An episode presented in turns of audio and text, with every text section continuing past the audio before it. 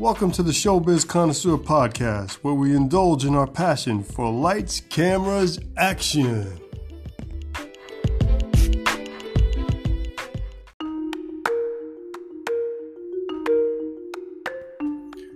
Smoldering heat envelops the barren deserts of Jakku. Scattered remnants of Imperial destroyers lay waste. A young Turag scavenges for anything worth bartering amidst the ruins. With success in her salvaging, she slides down a pristine sand mountain. In a salaciable yet eloquent glide, she reaches its base, anxious to find out how much she will collect for her day's toil. After haggling with an over obtuse being, she receives her daily ration and returns home. A home where its only occupant are her trinkets and specters of a family long forgotten from memory, marking lines on a wall reminding her of her loss and the beginning of her lonely plight.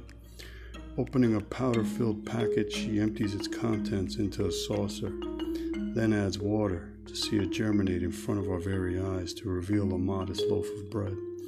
With all that she has endured in solitude as a child and as an adolescent, our young Padawan, unknowing, is about to embark on a journey that will change her life forever.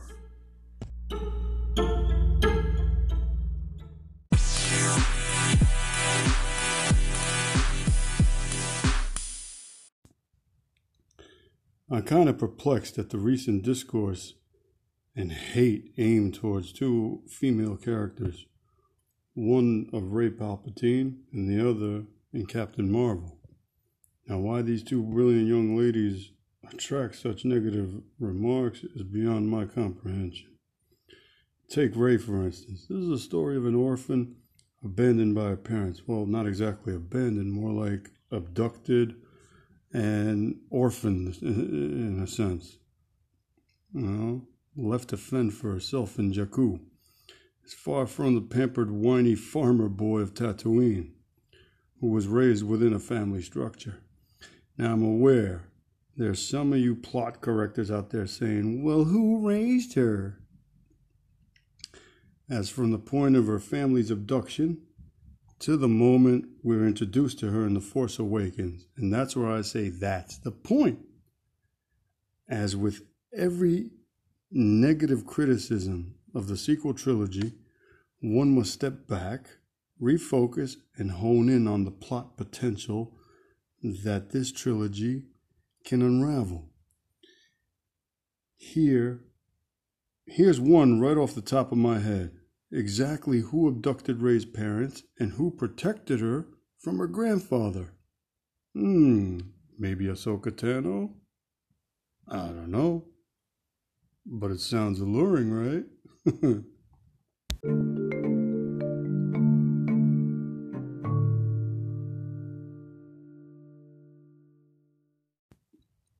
There's so many plot tie ins I could come up with, only I don't want to indulge in hyperbole. For all those individuals declaring that Star Wars is Star Was, myself included, I have to say, clam up, be patient, and in time, when the right mind walks into Lucasfilms and manifests all the trinkets in George's toolbox of sci fi delights, man, what a delight it will be to observe the tales of the Jedi Knights. P.S. Brie Larson rules. Don't forget that. She's amazing. I love her.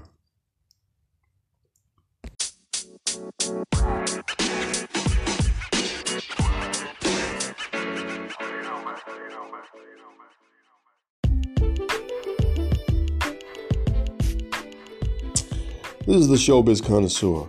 Thank you for tuning in. We appreciate it. Till the next time, see you. Bye.